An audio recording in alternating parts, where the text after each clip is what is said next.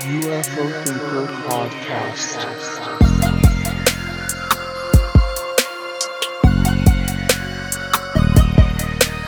Hello, my name's Frank, and I'm the host of the UFO Thinker podcast. I'd always been mildly interested in UFOs, but like many people, the events of 2017 ignited a fire of curiosity for the UFO topic, which has been raging ever since. I wanted to start a podcast, but initially thought, well, I'm not an astrophysicist, I'm not a fighter pilot, and I've never even seen a UFO. I'm just a normal guy who's interested in this mystery. But that's when a light bulb went off. There are so many other people just like me who are fascinated with this stuff, so why not start a podcast to talk about it from the ordinary guy's perspective? All the BS stripped away, as a few people have said, and let's see if we can get to the truth in all of this. Thanks to everyone who's been on board with the journey so far. It's been amazing to see so many listeners tuning in, and if you're new here, welcome. You can now support the podcast on Patreon with tiers starting from £3 per month. The podcast will always be 100% free, but supporting the show in this way allows me to devote more time and make the show bigger and better. Higher tiers also include special benefits such as being able to suggest episode topics and get merchandise. And I really truly appreciate every listener, whether you support on Patreon or not. So, now with all of that said, let's get into today's episode. Okay, so I'd like to welcome back to the show Frank Milburn. How are you today, Frank? Hi, Frank. Nice to be back, mate. Cheers. Pleasure. So, today we're going to be talking about Havana syndrome in particular, as it's an area that we've both been kind of looking at recently. And there's also some in, intriguing suggestions from certain people about a, a possible link with UAP, uh, which we'll, we'll get to later. Um, but first of all, if you don't mind, Frank, maybe just you could talk about a little bit about your understanding about what Havana syndrome actually is. What are we actually looking at here? Sure. Um, there's been quite a lot of confusion, uh, mainly because there's been um, so much stuff uh, put out in the press about it, really, since kind of like 2016. But the original kind of Havana syndrome symptoms, um, which were kind of like, a, you know, nausea, dizziness, people could hear things like, you know, tinnitus, ringing in the ears, um, and other kind of like, which developed into kind of like neurological disorders, problems with sleeping, uh, some people, you know, feeling very unwell. These were symptoms that were noticed um, not only by U.S. embassy staff uh, based in Havana, Cuba, but also by uh, Canadian um, embassy staff. And there was actually there were actually two uh, papers which were written about it. One was written by um, uh, an American um, group, a panel of experts, and there was another one which the Canadians produced, although they came to, to some different conclusions. Um, but then this, these uh, symptoms are then noticed in uh, other kind of um, embassy stations around the world, including uh, like Tashkent and also uh, in um, China. Um, where it got confusing is that uh, there's been initially um, sort of different responses coming from different departments in, in the in the U.S. government, and there was actually a a report which was written declassified, which was written by the State Department, which was actually saying that there was a, a, sort of a failure of leadership at the high levels of the State Department in dealing with the specific cases as they applied to Havana, um, uh, Cuba, the actual location. Um, and that the kind of interagency response to it had been siloed. So we've kind of heard that before. Um, so it was quite a quite a scathing report, and it made some kind of recommendations for how things should be done better. It did actually say that the um, security um, procedures which were in place by uh, you know the, the, the, Bureau of Diplomatic Security, um, which is basically a, a federal organization uh, which works directly for the State Department, which looks after counterintelligence and protection of their uh, of their uh, assets and employees overseas of the State Department. Excuse me. Um, it said that the security procedures in place had been adequate, but um, there was, uh, you know, the, the kind of scathing report on uh, on the kind of the high level leadership approach to it. Yeah, and, and is it as far as you're aware? Is it um, mostly US like diplomats and, and overseas staff and things that are actually being targeted, or is there examples of um, you know other other nations as well being targeted by it? Apart from the, I haven't heard um, anybody being targeted apart from um, the uh, Canadians and the Americans. Okay. Um, but this is something that's been going on for quite a long time. I mean, uh, Bob McGwier, who was at the Institute for Defense Analyses for 27 years, and a lot of people will know him from various podcasts that he's done, Science Bob McGwier. So he was at the Institute for Defense Analyses um, for 27 years, which provides technical expertise, amongst other things, to the American intelligence community. Now, we'd had some private conversations before, um, and I, obviously I kept them private. But then um, after the recent uh, Darkness Radio, um, I did a deep dive. Well, we did a deep dive on on on Havana syndrome. Um, Bob McGwier actually said uh, uh, when I was at our embassy on Twitter, he said when I was at our embassy in the 1990s, we were flooded with microwaves, etc.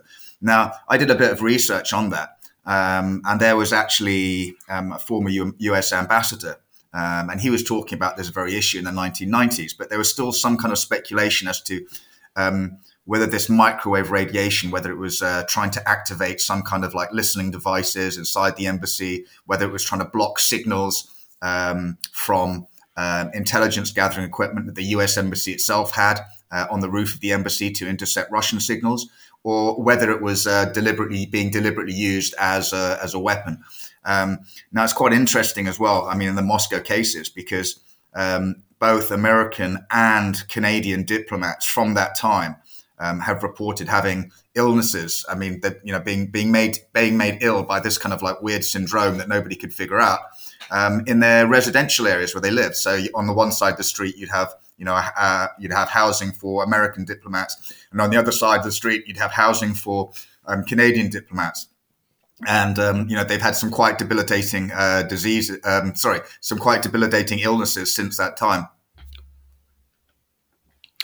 Yeah, something we'd mentioned a little bit about before we started recording is the uh, cases over the years of of like listening devices um, actually being impregnated into the walls of buildings and things like that. Um, so, do you think there's a, a possibility of the something else actually being impregnated into the, the walls of buildings as well, perhaps some kind of weaponry. I think I'm look. I, I'm. I don't have the technical expertise to to make that kind of um, qualification, but I believe that uh, anything is really possible. I believe certainly. Um, I've been told by scientists, uh, you know, that routers, phones, the frequencies can be changed um, in them um, to produce uh, more dangerous um, uh, signals effectively that, that, that, that, resonate in the body and affect uh, and affect tissues. Um, I also checked with uh, some different engineers. Actually, after I think it was the at um, it was that UFO podcast after we were talked about Havana syndrome on that as well, and I I actually got an email from a um, a subsidiary of, of, basically a global aerospace and defense firm, saying that they were very interested in it, right, in Havana syndrome, um, and that they, they, said we like to keep abreast of such things. And uh, so their engineers actually came up. Um, I, I, got about three page, three or four pages um, from um, these engineers at this company giving their opinions on on Havana syndrome.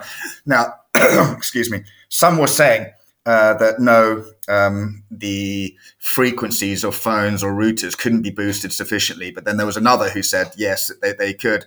Um, so I think even within um, you know sort of uh, you know scientifically minded people that there's difference of opinion on it. Um, but it's absolutely fascinating the fact that a an aerospace and defense company, people from that company got in touch with me to talk about Havana syndrome. So um, just goes to show that there's interest in that world. Um, but uh, I've been told that by people who do work in you know aerospace and defense and people who do consult uh, have consulted on UAP projects that um, Havana syndrome is something very very real uh, that it's not acoustic um, that it is actually um, you know directed microwave energy and it's literally used to uh, to, to, fry uh, the victims concerned. Yeah, so is it is it pretty much definitely a, a weapon being used in, in your opinion? I mean, I've I've heard a few people mentioning on on Twitter, etc. You know that that physical effects being experienced by these victims could be possibly a side effect of some kind of advanced surveillance techniques. And you kind of touched on that before that, you know, there might be listening devices around the place and then various different waves may be used to actually activate those devices. And perhaps those waves could actually be, you know, a, a side effect you know of what's actually causing the the uh, the effects experienced by the victims. Do you think there's any truth to that, or do, or do you think we're looking at more like an actual weapon that's deliberately targeting people with the intent to cause harm? Well, let's look at um, let's let's look at what uh, some experts say. Um, okay, so you had this uh, 2020 um, assessment, uh, yeah, from the National Academies of Science, Engineering, and Medicine, uh, which was uh, basically a, a, a group of experts, um, uh, neuro- neurological experts, medical experts in general. Um, and they wrote this report, an assessment of illness in US government employees and their families at overseas embassies. So they were brought in basically by, by the US government to check this out. Okay. So their conclusions were, um, and if we just go to the, um, they said a constellation of acute clinical signal sorry a constellation of acute clinical signs and symptoms with directional and location specific features that was distinctive. To its knowledge this constellation of clinical features is unlike any disorder in the neurological or gener- general medical literature okay? So then they go on to say after considering the information available to it and a set of possible mechanisms, the committee felt that many of the distinctive and acute signs, symptoms, and observations reported by Department of State employees are consistent with the effects of directed pulsed radio uh, frequency. Um, studies published in the open literature more than half a century ago and over the subsequent decades by Western and Soviet sources provide circumstantial support for this possible mechanism. And then they say, such as a possible source of directed pulsed RF energy and exact circumstances of the putative exposures, the mere consideration of such a scenario raises grave concerns about a world with disinhibited malevolent actors and new tools for causing harm to others, as if the US government does not have its hands full already with naturally occurring threats. But then it says, because the committee was not able to assess specific scenarios involving malevolent actors, one strong suggestion is that follow up studies on this topic be undertaken by subject matter experts with proper clearance, including those who work outside the US government. So I think if you kind of, they're pretty clear there that they think that, they're, that they're, um, it involves uh, malign actors and that therefore it's being used as a weapon. I mean, that's, that's my takeaway from it. Um, sorry, go ahead. But uh, also, I've got a, another quote from somebody else. Um, yeah, go they ahead. actually said, I'm just trying to find it now. Um, a scientist that I spoke to, they said Russia has been hitting a select list of US scientists with sublethal nerve agent dosed and directed energy weapon attacks for at least the past 30 years. They fully realize that leaving a trail of dead bodies would force a public investigation and force an international incident. So the strategy has been to employ sublethal tactics that simply wreck your health and make you dramatically less productive without actually killing you. It's slow murder that is roughly equivalent to actual torture. So, you know, that's from a that's from a scientist um, who's invested quite a lot of time uh, looking into it. But um, I think the the U.S. government they uh, are reluctant, obviously, to um, to pin the blame uh, or to point fingers specifically as well if um, these attacks are indeed occurring on American soil, because that effectively would be an act of war, right? Yeah, yeah, exactly. It's it's some pretty scary stuff, isn't it, to think about? I mean, it's it's a, a new a new era of, of kind of warfare, isn't it? Really, the, the the various different things that we're seeing evolve. Obviously, you'll be a lot more knowledgeable in, in that area than than myself. But do you think we'll see, you know, as warfare kind of evolves, that these kind of tactics will be employed more and more now? I think very much so. Um, but I mean, I've been told by scientists that this is nothing new. Um, that um, at least from the 60s and the 70s, that the uh, both you know that the Soviets and also um, you know some Western countries were looking at um, you know using these types of weapons, but um, it's really a kind of extension of uh, it's an extension of the playbook where you uh, a malevolent actor. Uh, if, if it indeed is a malevolent actor, right, where a malevolent actor operates kind of in the gray zone, like short of direct conflict, because as that scientist said, you know, if you leave a trail of bodies, i.e., you know, if you went and if you went and shot like a lot of people and left a, tra- a trail of dead bo- a trail of dead scientists, then that would be fairly obvious. But this way, you can stay in the kind of grey zone and have kind of a plausible deniability, and um, and just kind of wreak your havoc slowly over time. That's what's scary about it for me. Yeah. So, if we're talking about a, a state actor, is there any? I mean, you've mentioned there, obviously, you know, the Russians and things like that. Is that kind of the the best estimation as to who's behind this, or do you think there could be multiple state actors at play?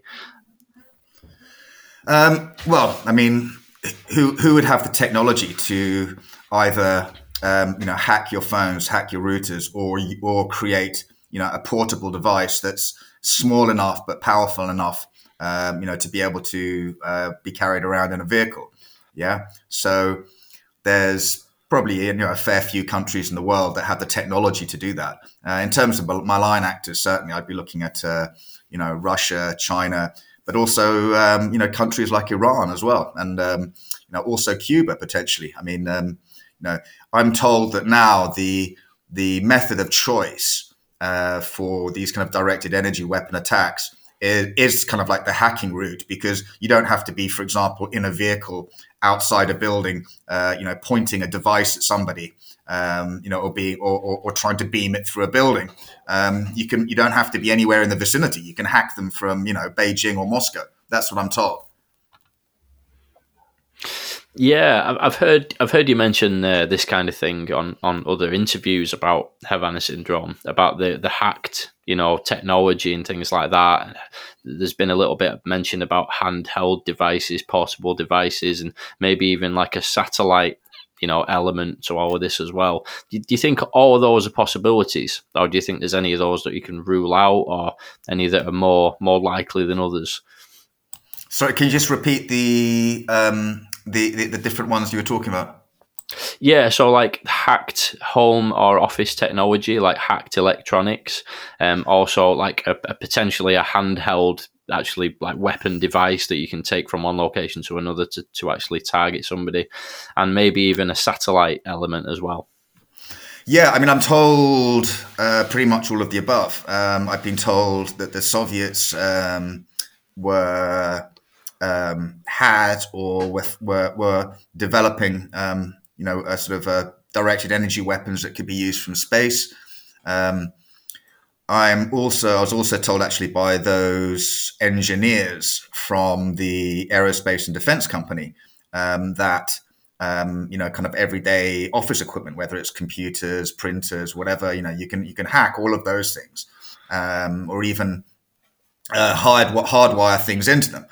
Um, I was told by one scientist as well um, who works in aerospace and defense that um, they discovered that uh, a kind of like an everyday piece of equipment that you'd expect to find in a laboratory um, had been hacked with some kind of code as well. And they found out because um, when they were checking it, they got some kind of uh, a, a, message and it was in Russian. And it was basically an update message in Russian on their equipment. So, right. yeah. So, and that's how they, they found out about it. But uh, I mean, the hacking is a big, big factor as well. I, I see it uh, as part of you know uh, as part of a playbook that hostile actors use, um, you know, to, to, operate in the grey zone. So the the hacking is um, for the most sophisticated actors. You're talking, you know, who'd have the capability of that. You know, UK, uh, USA, Israel, Russia, China, certainly France, uh, probably Germany as well, uh, Japan you know the countries with, with, with those kind of technology because the the hacking at a distance is going to be the preferred method because then you don't have to physically have your own um, you know your, own officers your own operatives uh, in line of sight to the target or anywhere near the target. You know you, you can you can uh, you can wreak your havoc from uh, you know from from thousands of miles away. Yeah, I, I, speaking of like the um, the the UK and the US having the capability to do this kind of thing, um, I've I've heard you talking before on another interview about how there was an effort to hack into um, I think was it a nuclear power station to overheat some cooling rods or something. I can't remember the the specific. Uh, yeah, that was, was the that... Um, that was the Stuxnet virus. Um, that was the Americans and the Israelis, right? Back in 2010, uh, they introduced this uh, um, this computer virus, basically, that caused the Iranian centrifuges uh, in one of their in one of their facilities to basically um, spin out of control and basically speed up so fast that they literally kind of like you know um, rip themselves apart. So um, that's a that's a very famous hack. Um, and there have been other similar things um, that, that have been done since then to the Iranians. And really, I mean, you know, the Western playbook isn't really that much different. I mean, um, the Americans and the Israelis didn't want the, the Iranians to get, uh, you know, they don't want them to get nukes. So they came up with this hack. But also, as well, I mean, there's been a lot of, uh, you know, high profile assassinations of um, of Iranian uh, scientists involved in their nuclear program. You know, uh, you know, two guys on a motorbike pull up next to a vehicle in traffic and put like a limpet, a limpet mine or sticky bomb uh, on the side of the vehicle. Uh, there was a recent one. Um, and, and, the Israelis, they, they, they, don't confirm or deny any of this, right? They just say that they will take all measures to make sure that Iran doesn't get a uh, doesn't get a nuke. But there was a re- uh, recently high profile case outside Tehran where um, there was a mobile, uh, like a remotely controlled gun platform that uh, that, that, took out uh, this convoy that was carrying um, a high-profile nuclear scientist. So this isn't just uh, like a Russian playbook. Okay, they've been heavily involved into it. I mean, if you go back to uh, if we look at Georgy Markov, right in 1978, he was killed. He was he, he was he was uh, um, stabbed with a poison umbrella on um, on London Bridge, and the he he was a uh, a Bulgarian dissident, but the KGB helped his country's intelligence services. They provided, I believe, the, the, the, the, umbrella, the means to do it. Then you had the Alexander Litvinenko poisoning in 2006. Uh, in London, so he was poisoned with a radio uh, radioactive isotope in his that was put in his tea, which is an absolutely horrible way to die. I mean, the guy took I think days or weeks to die of like radiation poisoning. Um, then you had the the the Skripal case in 2018, where where you know some bodies were dropped, and uh, which, which which involved the Russian GRU, their military intelligence using a, a nerve agent. Then you had um, Navalny, uh, you know the political dissident. He was poisoned in Russia in 2020, and remember that was with a nerve agent as well. He spent a long time. He spent I think three months in uh, in Germany recovering before going back to Russia, and now he's banged up in the Gulag. So you know, these these methods are not just to preserve of hostile actors. Um, you know, the, the, the, the West have used similar kind of means as well. If you're desperate enough to stop somebody, to interrupt somebody's uh, program, uh, or to take out key people, then you will use, um, you know, all means necessary. Yeah, and, and you have to think that that's going to be more and more widespread as, as time goes along. Like you said earlier, it's like, why would you risk putting actual humans in harm's way if you can hack into the electronics and then essentially turn that electronics you know around to be an offensive weapon you don't have to be anywhere near the actual area of operations do you i mean it's you got to think when when we talk about tesla self-driving cars and all these kinds of things the more of those day-to-day objects we have around us that we rely on and, and being computer controlled and things if you're driving a, a tesla self-driving car and somebody can find a, a way of actually hacking into the, the, the, computer of your car itself surely they could just drive you off a cliff or something do you think things like that are going to be more widespread as we go along? Well i, th- I mean I, I, think that we're already there. I mean if you look at uh, you know most cars at least you know made in the last kind of five years right they're they're uh, they're full of computers and computer subsystems, right? I mean, you go in to get your car serviced. What, what does the mechanic do? He checks out. He does a diagnostic, doesn't he? He plugs in uh, basically a, a, a, he plugs in a computer to your to your to your vehicle to check that everything's working properly. So, um, especially you know cars now, as you said, you know fitted with Wi-Fi. I mean, you can cause the brakes to fail, you can cause the steering to fail, you can cause you know the engine to turn off, um, you can get up to all sorts of no good. Yeah, yeah, definitely. It's it, that's the the danger, isn't it? The more you rely on computers and, and computers being, you know, assimilated into our day to day lives, the more possibility there is of, turning those computers against us if somebody had the desire to do so. But yeah. since since starting my podcast, I've reached out to you know various people, built out a, a bit of a source network, and obviously I, I can't name these sources yeah. for, for, various various reasons. Uh, but let's say they have some very very well placed sources. Obviously, you have your own sources as well.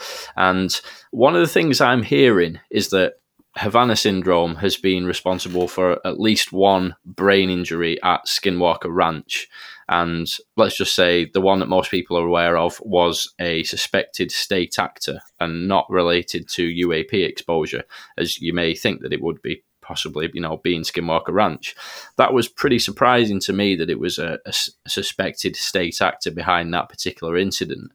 I would have thought, as I say, it'd be more likely to be UAP related being on the ranch or some other kind of effects. Um, why do you think a state actor would be targeting researchers at Skinwalker Ranch?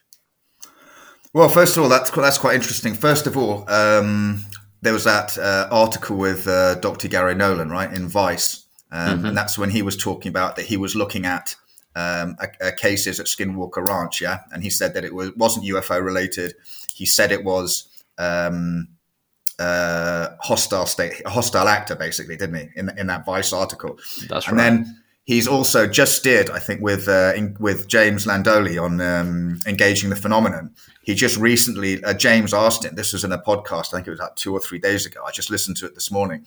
Um, uh, James asked uh, Dr. Gary Nolan. He said, um, "Was this after AAWSAP?" i.e., the, the the, the case of um, you know of directed energy weapon being used, and he said yes. So that that indicates that it's sometime after AAWSAP, so it's sometime when may, either um, uh, Bigelow still owned the property uh, or um, um, Brandon Fugal had bought it. So um, that's quite interesting that he said that it was post AAWSAP. Um, and sorry, what was the second part of the question? Yeah. Why, just, why would just, they be attacking the researchers there? Exactly. Yeah.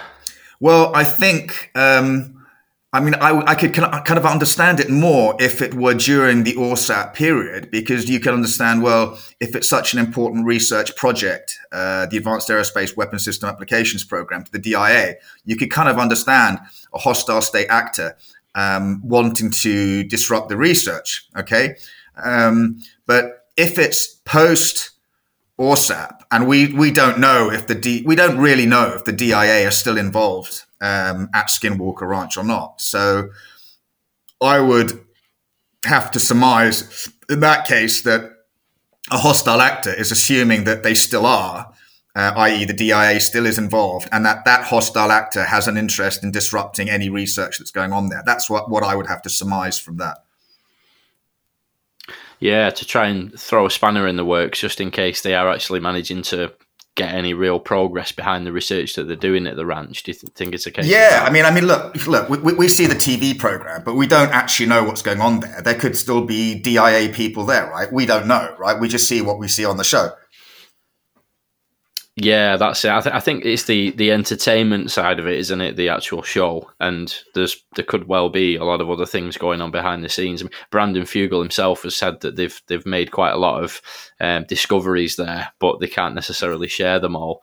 Do you, do you yeah. think that's for, quite likely then that the part of the reason that they can't share all of that is because there are still um, people involved from the US government uh, or whichever departments it is. You think that's could explain some of the reason that they can't be fully transparent with what they've managed to find? I would think very likely. I mean, look, AAWSAP was interested in. Um, it was interested in the ranch. Okay, if you look at it from a threat perspective, you've got like you know portals, you've got uh, UAP and weird cryptid creatures coming through portals. So something is effectively coming into uh, you know American airspace, right? And you've got no control over it. Okay. Then you've got like uh, you know the stories of uh, you know the weird creatures, the um, you know kind of like direwolf type things that that you know get shot and like you know regenerate themselves and. Uh, and can't be harmed by by firearms. So you'd be concerned about that as well, right? Then you've got the exsanguination of cattle, um, within range of, of, the, of the rancher. There's no blood around, there's no tracks, they can't figure out how it happened. If you look at John Alexander's book, um, UFOs um, uh, realities, myths, and conspiracies, I believe. Then uh, he actually says, "Well, there's only two. Uh, there's only two possibilities. There's like you know some kind of invisible actor, or it's uh, you know some kind of inter- interdimensional invisible actor, or like an invisible UFO." So you know all these things would be highly concerning, but also as well as a DIA, you would want to have those technologies for yourself. First of all, you'd want to identify what they are, whether it's technology or whether it's some kind of you know uh, something kind of you know more paranormal. Um, You'd want to figure out what it is. You'd want to figure out exactly what threat it's presenting to you. You'd want to figure out how to counter those threats. And then also, you'd want to figure out how to weaponize those threats because you'd want to have those capabilities if you haven't already got them. And then, last of all, you'd want to stop any other actor from getting hold of those uh, those technologies or those you know superpowers, for want of a better word. Um, so you can understand why a hostile actor would. Uh, um, would want to stop the Defense Intelligence Agency from progressing in those research areas because you know it would give you a big leg up in the in, in, in the kind of the, the, the lethality stakes if you can acquire those technologies or those kind of capabilities. Yeah, I, th- I think one of the things I'm hearing as well from um, some from sources, which I, I can't go into, is that Thomas Winterton, who was actually the person who was the the sustained the injury during the actual filming of the TV show. Yeah, was actually uh, was one of the uh, the injuries which is suspected to have been caused by a state actor. So that is quite specifically a person who is you know. A, a, a private citizen, you know, not a, a member of the military or, or an intelligence service, and is actively taking part in an entertainment show. So do you think there's an element of it there where they could have targeted that individual because they knew that it, that case would get quite a lot of visibility, you know, to, to put a message out, sort of thing? It could be. Uh, it could be that he was just. Um, I don't say just because I'm not like. Um, uh, you know, it was a terrible, terrible thing that happened to him. And you looked at those uh, those scans that they did of his brain, right, and that, that all that swelling that he had on the top of his of his head. It was absolutely mm. horrific.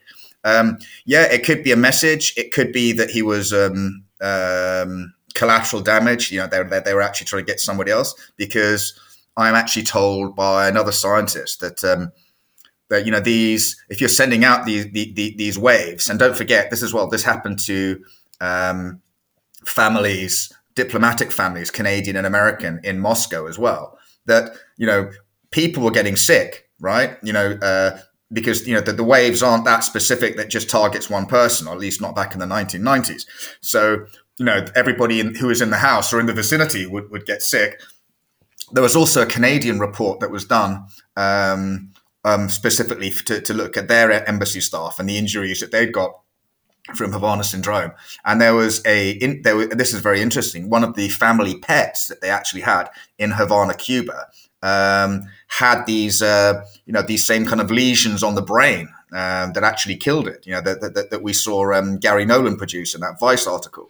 So um, it can be. I would think that Thomas Winterton, you know, he could either have been d- directly targeted or he could have been uh, collateral damage. But either way, I mean, it's really, really horrific. And I mean, you know, the, the, the pictures of it of his head were really, really horrific to look at. And um, saying that, I, have seen some really, really horrific pictures um, since we last spoke. Um, I've been sent a load of photos um, regarding two individuals, and on one of them, um, the literally it was a, it was it was it was a it was a picture of the of the spine right taken from behind and all the vertebrae literally they kind of they were sticking out like kind of babies fists out of their back they were that swollen and they said uh, the swollen spine says it all. It says overheating your nervous system causes an upregulation of cerebral spinal fluid production in, a, in an attempt to cool it. Then your spine swells up horrifically and you start having crazy uh, spinal fluid leaks. They told me that your vertebrae basically start popping out of your back and you get feel this build up in pressure and then you feel something go pop and then you have all this uh, spinal fluid starts leaking down the back of your throat. And they told me it's so uh, sort of salty that you end up having. Um, they said literally, I, I, I, was I spent months um, choking on my own spinal fluid. I mean, that is horrific. It, it, really is horrific. It sounds like something out of a horror film, doesn't it? I mean, yeah. It, it's it's it's pretty horrendous to just to even think that as humans we're capable of co- coming up with something that can do that to another human being. But I suppose that's the the nature of warfare, isn't it? But yeah, that's they actually said to me um, the acute burns from a, a, a recent very high proximity attack looked like a sunburn, and they sent me pictures of like both their hands, their feet, and also uh, part of someone's face, right? So they said the long term damage from repeated attacks looks like a rash. You can Google radiation induced dermatitis and see what the rash from long term exposure looks like, exactly like this. And then they sent me the pictures. So it was horrific. I mean, it looked like somebody had been literally like somebody's, you know, somebody had been uh, like standing too close to a radiator, is what it, what it looked like. Like their arms, their legs, their face. It looked absolutely terrible. So, did that person survive? Yeah, yeah, yeah, they did. But uh, they, um, one in particular, they have um, traumatic brain injury. Uh, they've developed Parkinson's as a result of it. I've actually seen them convulsing when I'm talking to them. Um, and they have, you know, kind of like long term, long term skin damage, obviously as well. Uh, major gastrointestinal problems. Um, I also heard uh, from another source of a case where a whole load of engineers working in aerospace, somebody managed to um, somebody managed to get a poison. I don't know if it was a nerve agent or what it was. They managed to get an agent into the ice machine that everybody was basically using for, for their drinks in a facility. So that was another way that they got at uh, you know aerospace people. So it, it's horrific. Yeah, well, thank goodness the, the, the person that you're talking about there is is uh, still around. That's that's kind of the main thing. They, they, they are, but you know they're, they're relatively young, and um, you know you've got to carry this for like the rest. The, the you know th- th- this is going to be with you for like the rest of your life. You know, um, and that's you know that's why they said they said it's it's like uh, it's like um, slow murder and torture. It's it, they said it's slow murder that murder that is roughly equivalent to actual torture. So, do you think it's it's specifically I mean, I know you probably can't go into the details of, of that particular case, but do you think that was done as a deterrent, sort of a, a, a warning shot as to, you know, we, we can take this further if, if we want to do to perhaps to prevent them from from going into something in the future? Um, the people that I talked to, it was uh, basically to um, to mess with their productivity because they're working on programs um, and it was to stop, you know, to uh, greatly reduce their ability to work on those programs. Um, because also as well, I mean, you know, all, all, these kind of attacks they, they create massive emotional and psychological stress as well, right? So mm. your your productivity is going to go right right down, and if you've got all these kind of like radiation burns to deal with, and gastrointestinal problems, and Parkinson's, and traumatic brain injury, and you've got you know permanent central nervous system damage, you know, if, if you're a scientist working on a project, that's going to severely affect your product productivity, just as it would any of us, right? Absolutely, that that's exactly what I was thinking. I mean, the the mental stress that must create, you know, the the, the psychological damage that is is kind of just as, as bad in some ways as the physical effects. Absolutely. I mean, um, you know, it, it, I'd say um, definitely post traumatic stress disorder. Definitely definitely. I mean, you know, that living under that kind of level of stress for that long. Um, you know, I know for myself, right? I've been in war zones. Living under that amount of stress for a long time, you know, can can have permanent, you know, kind of deleterious effects on you. If you have to deal with that stress on an everyday basis, am I going to get, you know, am I going to be killed today? Am I going to be irradiated today? You know, what's going to happen to me today? That creates a permanent uh, uh, sense of tension in the individual. So, um, you know, which, which, will lead to, uh, you know, to, to, to, problems like PTSD and, and, a high level of stress. So, you know, I, I'm, I'm, I have no doubt whatsoever that that's, uh, that's probably just as deleterious as the actual physical effects themselves. Yeah, so you were mentioning um, the the the sunburn like uh, effect, kind of like a radiation burn type of thing. That is, in some ways, reminds me of people who have actually come into contact with um, UAP, uh, people have reported things like sunburn type uh, injuries. Do you think there's any chance that the the technology behind Havana syndrome itself could be something that's been reverse engineered from UAP technology? Um, from what I understand, I don't think so. Um, and I'll break this down into two parts. One, um, you know, people were already, you know, kind of like messing around with the idea of kind of directed energy weaponry, kind of like back in the 60s and the 70s. Okay. Um, I think, uh, you know, the being near a UAP, there's a famous case in Manitoba in 1967 where that guy called Michalak, I think his name was, um, he ended up getting fried because he, he, was too close to a, a, UAP when it was powered up. Um, then there's obviously the Cash Landrum 1980 case where those two ladies, um, you know, got fried with hair falling out and all the rest of it. Um, I think um, uh, Paul Hill as well in his book uh, Unconventional Flying Objects, um, which I've referenced quite heavily in my first paper. Um, he talked about you know the kind of radiation effects from UAP. I think radiation is radiation. I don't, from what I understand, I don't believe that these weapons have come from UAP. But then again, you know, maybe they were influenced by UAP. But I think people understood, um, you know, the effects of uh, you know standing too close to to um, uh, something radioactive. Um, you know, quite from quite a while back, right? From the 40s and the 50s, they understood that. Mm. Yeah, I've, I've been trying to figure out if there is a link to UAP with Havana syndrome. I mean, Lou Elizondo has kind of hinted at some possible links there and sort of mentioned UAP and Havana syndrome in, in the same sentence. And I think Lou's comment was that we'd be hearing more about Havana syndrome as the next couple of years unfolded. Um, what What are your thoughts on that? Do you think there is a link?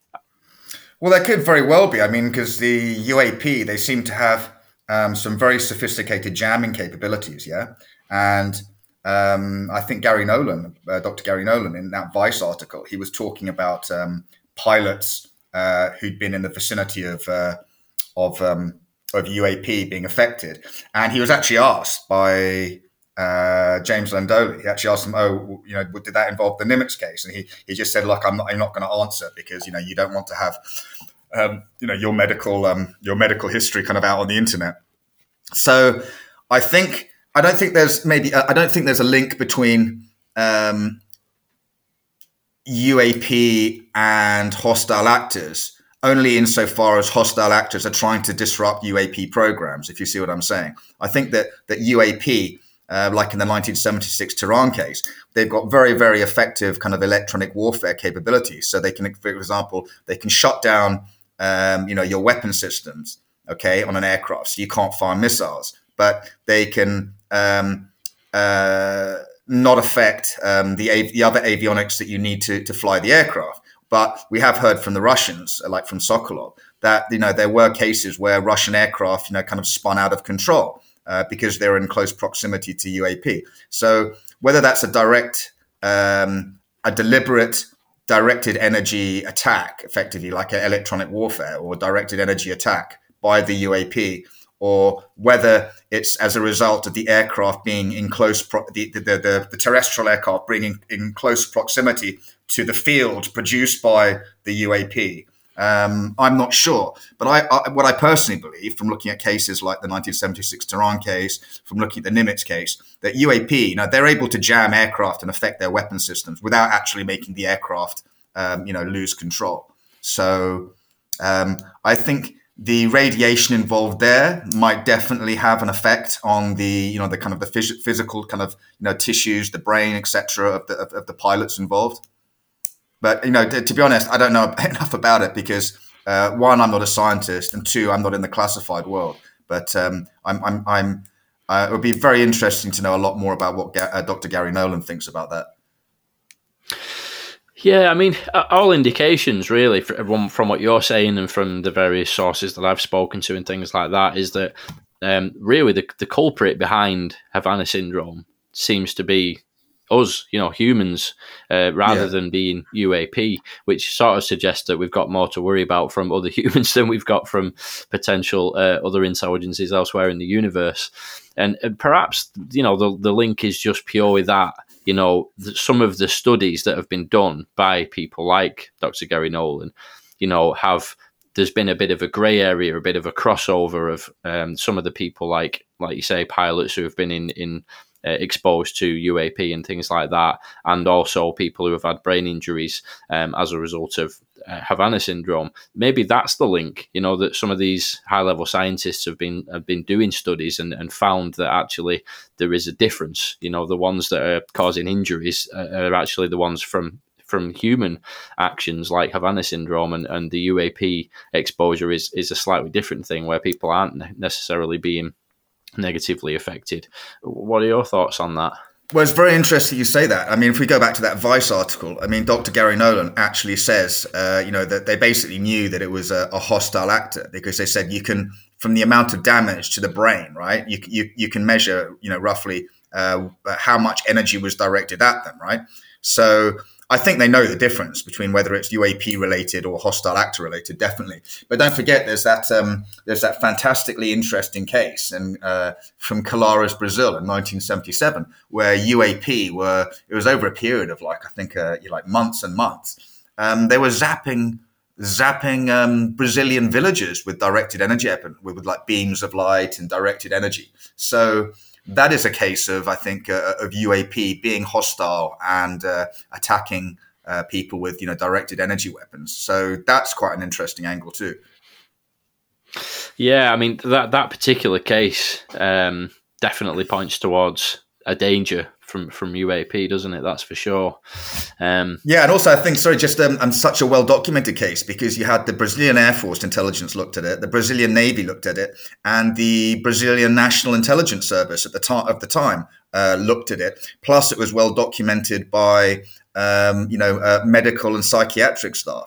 So I think that that is probably one of the most well documented cases. There's actually a there's a site um, on the web that people can look, look up at uh, uh, Prato, Operation Plate, or Operation Saucer, and you you look at that and it's got all the documents uh, from the or most of the documents from the Brazilian government from the various agencies and all the reports they did. I mean, it's very, it's probably one of the most well documented cases anyway. Um, you know, my only problem is I, I, speak Spanish. I don't speak Portuguese. But uh, for anybody who does speak Portuguese, I mean, you've got a treasure trove case there. Yeah, that that's definitely one for people to try and look into for any Portuguese speakers out there. I mean, there's there's a huge there's a huge treasure trove. I mean, it, it's got like a whole kind of like um a whole kind of like a tr- uh, kind of tree diagram with all the documents from all the different um, agencies who looked at it. So you know, hundreds of pages to look at. So I've seen a few people speculating that the US military or intelligence uh, could be behind this, testing out some kind of a new weapon of their own. Now, I, I, personally think there's not very much likelihood of that, given how serious the effects are and, and who are the, the, the majority of the actual victims. Um, but what do you think? Do you think we can rule that out entirely? Look, if the what, what uh, are the Americans using directed energy weapons? Well, uh, are the the Americans using these weapons against their own people? Well, I don't think so. I mean, they wouldn't need to do that, would they? They just get like a load of pigs or a load of goats and test it on that on on them, um, which wouldn't be very nice for, for, for the animals involved, obviously. But no, I don't. I think the days of you know the Americans doing nasty things to their own people. I mean, that was kind of like in the fifties and the sixties, and you know the Brits did that as well, didn't they? They're kind of exposing their you know their their their personnel to radiation and you know when they were doing nuclear tests and things like that. I think the days of like injecting you know kind of um, you know people with syphilis and all that kind of stuff are, and giving people like you know LSD surreptitiously. I think those days of kind of experimenting on your own people are over because um, that would just be simply there'd be too much blowback. And also, you don't have to do that now. I mean, you know, with the research, you, you just research it somewhere in quiet on animals, and then you know maybe field test it on a on a hostile actor, right? You wouldn't need to, to use it on your own people. There's, there's plenty of bad guys that you can zap. You only have to go to Colombia or Venezuela. Yeah, I mean that that's pretty much my thoughts. It's just something I wanted to touch on because I have seen people mentioning that, like, oh, it's the CIA testing out a new super satellite weapon. But as you said, it, it doesn't really follow with with my line of thinking that, that that's what they would be doing. So I think I think personally I think we can probably just rule that out entirely and, and focus on other areas.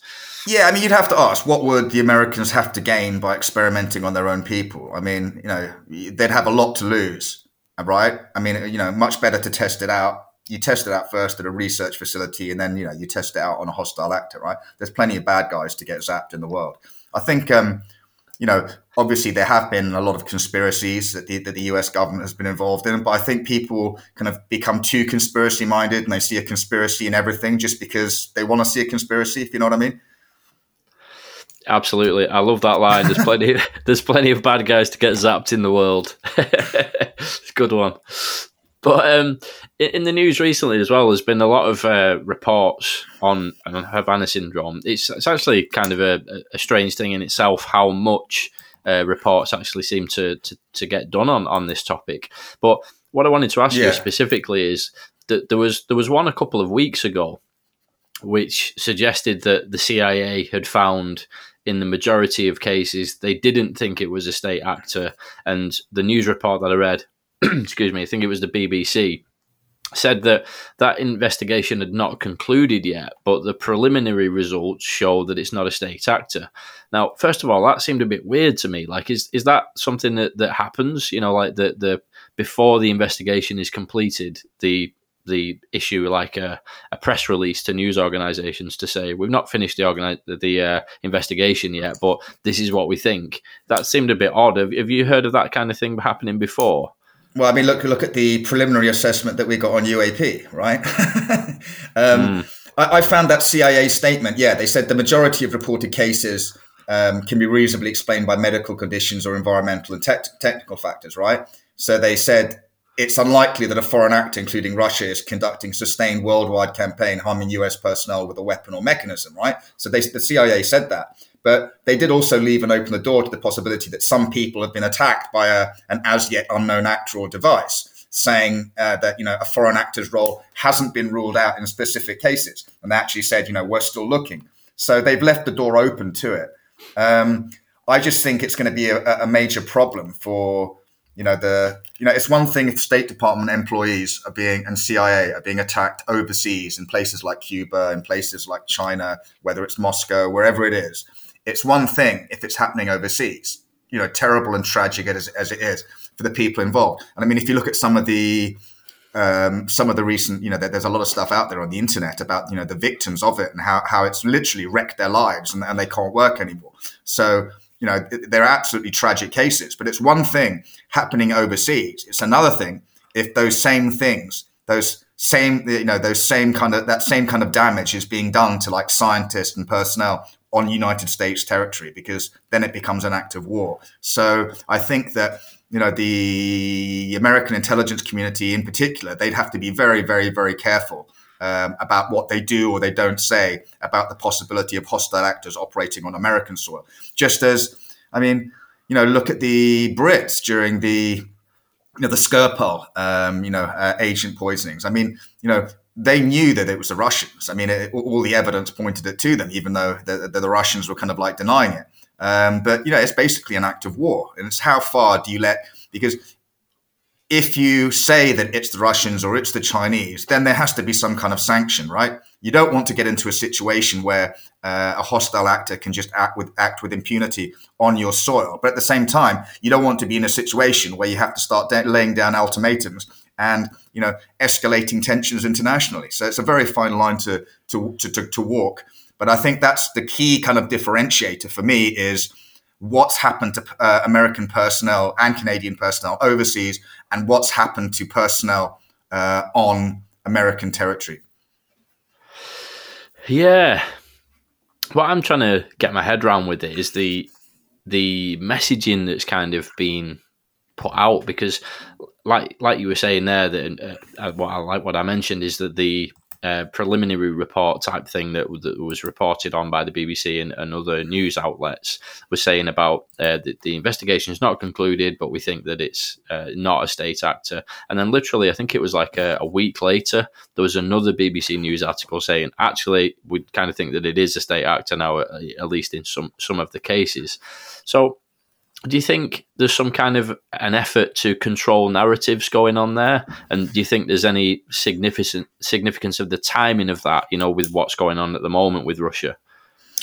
I think very possibly. I mean you had the uh, director of national intelligence Haines right? So they they released their executive summary was on first of, on the first of feb okay?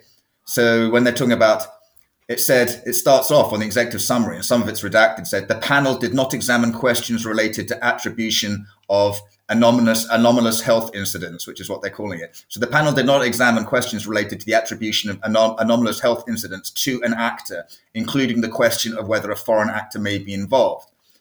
But then they're talking about they talk about uh, potential causal mechanisms. So they've looked at um, acoustic signals, chemical and bioagents, ionizing radiation, natural environmental factors, and radio frequency and other electromagnetic energy. Then they go, although it, it judged combinations, particularly those involving chemical or biological agents, to be worthy of further exploration. So I think they are, it seems to me, reading between the lines there, they are trying to steer it away from um, saying that it's hostile actors.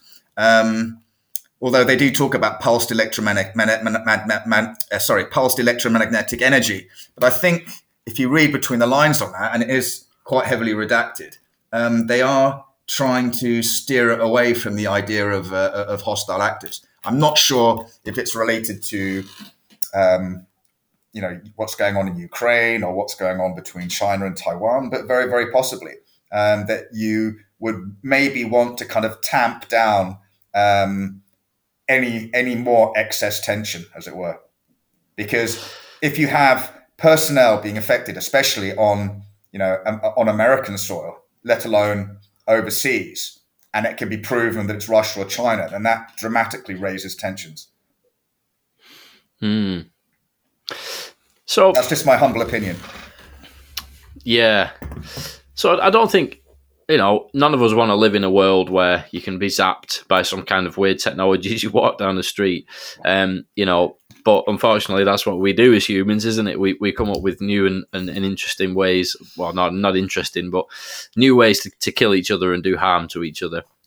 Um, it seems like it'd be very difficult to actually protect against something like Havana syndrome. So, do you have any ideas about how you would go about protecting yourself from from that sort of thing, or how would you stop that technology? Well, it's very difficult. Um, first of all, you'd have to uh, you know shield all the buildings that you're operating from, right? Um, and you'd also have to shield all the equipment. Um, you know, whether it's like you know like routers, uh, mobile phones. Um, you know, they'd have to be kept in like Faraday cages or shielded in some way. Um, but of course, you know, once you leave the building, and as any close protection professional will tell you, the the most dangerous time for a target is when a target is on the move. Now, remember we talked about the sunburn aspect of it, and I've been told by by people that literally, you know, you look out the window, and the side that's facing the window is the side that gets burned.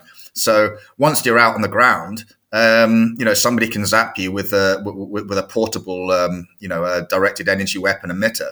Um, so even if you shield, for example, say you were in Moscow or you're in Beijing, even if you shielded like you know the whole embassy and everything, you'd have to shield all the accommodation. Then you'd have to uh, somehow be able to shield the vehicles when you're traveling to and from the accommodation, if you know what I'm saying. So there's always going to be some point at where uh, uh, at which you can be got at. Um, so I think it's very, very difficult. Um, I was having a chat with um, Colonel John Alexander um, actually about um, the sort of resilience of, of, of national security infrastructure um, to electromagnetic pulse, right? So it would literally just be too expensive and just unfeasible to shield absolutely everything um, against uh, directed energy weapons. I mean, you know, what are you going to do? You have to shield every government building in the U.S., every embassy overseas, every every every uh, you know accommodation block. It's it's a lot to do, plus all the equipment. Yeah, that, that's kind of what I was thinking. You'd have to every, every single vehicle, every single building that, that anybody you know who, who, could possibly be a target would, would go into. You'd have to. It'd be a hell of an undertaking, wouldn't it, to uh, yeah. take yourself against this as a country? Yeah, and, and and you know it goes back to that whole thing. I mean, um, I've talked to scientists about you know the you know directed energy weapons in space, um, and you know, you, you can get zapped at one point or another. You know, you, you can be targeted. If somebody wants to get at you, they'll get at you. Yeah, well, on that uh, on that note, I think that's about all we've got time for uh, for today, Frank. So, thanks very much for uh, for joining us once again. Uh, much appreciated. Thanks very much for having me on, buddy. Pleasure.